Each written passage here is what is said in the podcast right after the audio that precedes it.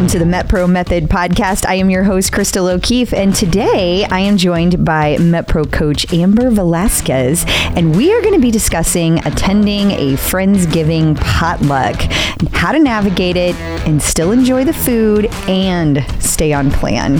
So, uh, Amber, I can't wait to hear all of the tips. Thank you so much for being here today.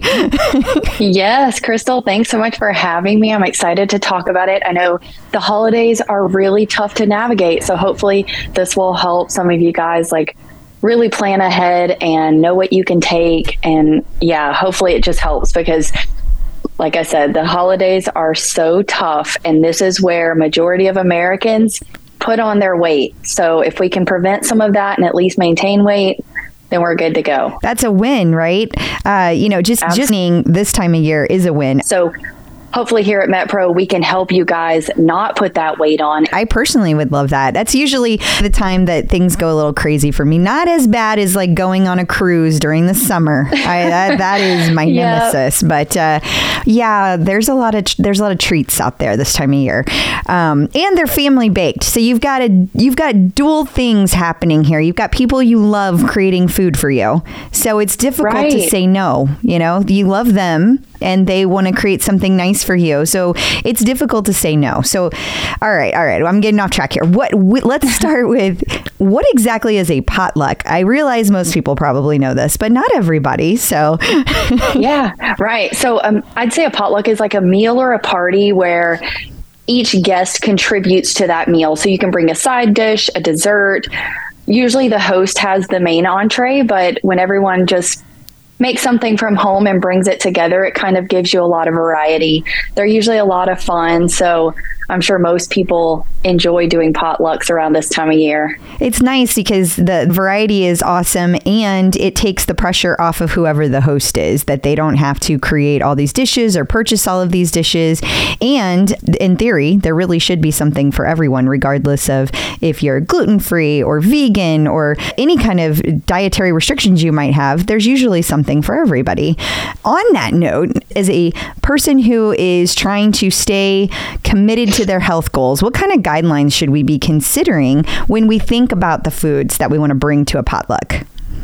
Right. If you're contributing, first you want to make sure it's something that would be good for you to eat. So if you're not sure what else is going to be available, I would prepare and take something that you know is a safer food. So if you're watching your carbs, maybe take a low carb dish. Or if you are gluten free or dairy free and you're not sure what else is going to be available, take something that you know that at least you can have some of that you don't want to get there and not be able to eat anything. So I would just plan ahead, maybe take a dessert and a side dish that you know that would be safe for you to eat. And if you know that other people there may have some allergies, definitely let them know. That can be pretty serious at events if you're not telling people, like if there's nuts or dairy inside. So just make something that would be safe for you and then let the other guests know as well.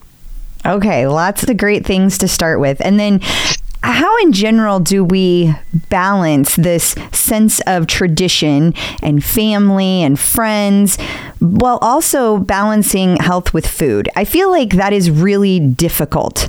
Yeah, I would I would definitely agree. When you're surrounded by friends and family, a lot of times it becomes a social gathering and so you eat and you drink and sometimes you're being less mindful as if you're at home and not in a gathering. And I'd say one of the most important things for me at these gatherings is the family time. So you have to kind of put your priorities into perspective and if you have a big goal to maintain your weight or to lose weight during the holidays, don't let that gathering slow you down. You know, it's all about spending time with family and friends, and you can still meet your goal. So, one of my favorite things to do is I stick to the spoonful tip. Mm. So, I'm a big foodie. I love tasting everything that's available, including all the desserts. So, I take a plastic spoon, one of the smaller ones, and I just get a spoonful of everything to put on my plate. That way, I'm not overindulging, but I'm getting to sample each thing that's available. Some of my family members even started picking up on that, and now they do that at our family gatherings. Oh, how fun! That's yeah. nice. So it didn't turn into a peer pressure situation for you. They accepted and even picked up on it. Um, right. Have you ever thought about what you would do in the situation where it was reversed? Like maybe they might have been like, "What, Amber? What are you doing? Like, why are you why are you eating so little food?" Or how would you handle that? Oh, definitely. It does bring some guilt, especially when your family's cooking the food. You feel guilty if you're not eating what they've prepared. A lot of work goes into preparing those meals. So I would really set some boundaries. You're doing this for your own health. And if your family doesn't understand, then maybe you just have to set those boundaries or just let them know, hey, this is important to me. I'm not eating as much because I have goals to reach. And you'd be surprised. Some people don't talk about it, and then their family kind of questions why they're making certain eating decisions. But then if you do talk about it, you might actually influence your family to make better decisions as well. So it could be a win win situation. Oh, that's a really good point. And as far as these recipes, do you have any ideas today that are specific that people who are listening could use? Yeah, definitely. So, I like I said, I'm a big foodie. So, there are actually some really great recipes that I like to use from the MetPro website. Yeah. I usually take a side dish and a dessert, like I mentioned before. I want to make sure that there's one of each that I can have. So, anything with sweet potatoes or pumpkin, especially around November, and then, you know, December brings its own challenges, but for a dessert, I always like to make this pumpkin banana bar. And it's super simple, lots of good ingredients. It uses whole fruit, such as bananas, it uses puree pumpkin. So, not loaded with sugar, but it, it still has that sweetness to it. And it's a great addition to any potluck. And then as a side dish, I always love to make sweet potato casserole. Ooh. And as most of you know, it's usually loaded with like brown sugar and marshmallows and caramel and all sorts of good things, but it's loaded with sugar. So on the MetPro web- website, there's a recipe that actually kind of cuts out all of that high sugar content, but it still tastes really good. So you can find those on the MetPro website under recipes.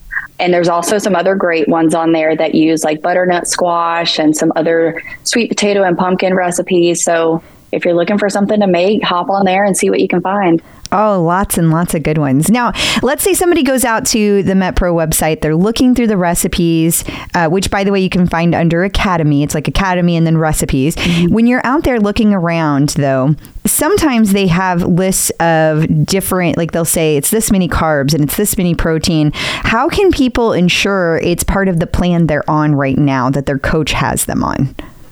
That's a great question because we do have so many phases and progressions that we can have you on. So that will really depend on each client. And so that would be a great time to talk with your coach, find out how that can fit on your plan.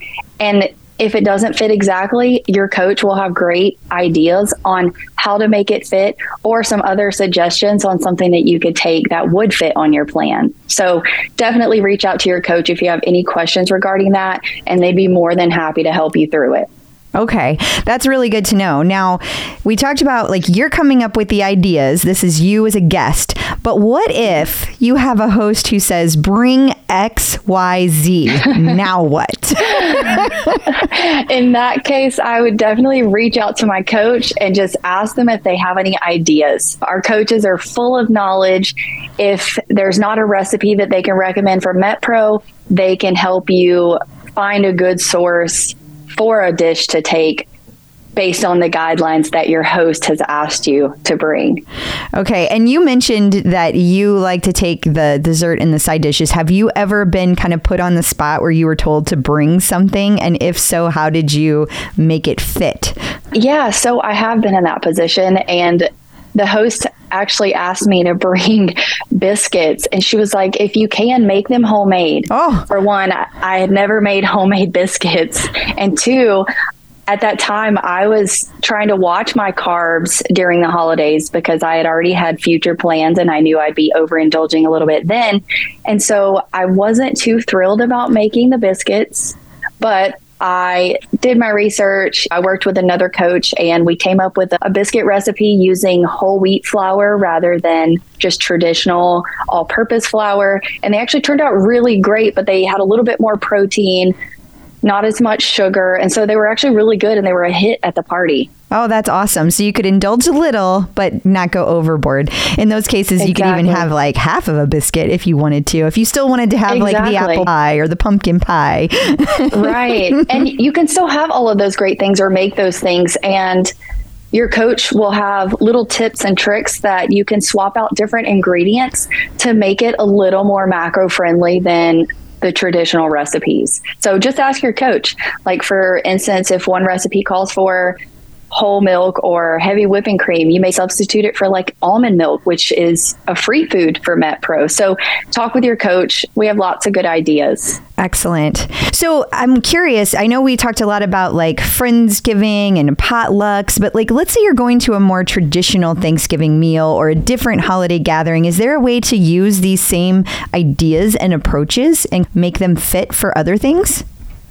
Yeah, for sure. So, one thing that you could do is eat one of your MetPro meals ahead of time before you go. That way, when you get there, you're not starving because that's usually when you overindulge on things, especially when it comes to holiday meals, because this isn't a meal that you get often. It only comes around a couple times a year. So eat something before you go. And then when you get there, try the spoonful trick or just have a little dabble of each thing. If you have something that you really like, then you know, maybe have two spoonfuls, but limit your portion size. I would say that's the, the biggest key around holidays is we all tend to overdo it. So we go crazy. It, it's um, true. So just be mindful. It's yeah, true. Like I'm, the, I'm, guilty of it myself. Oh, the stuffing. And you know what? I don't need fancy stuffing. I am a stovetop stuffing girl, and I could eat an entire box yep. by myself. It is not a problem. Oh, absolutely.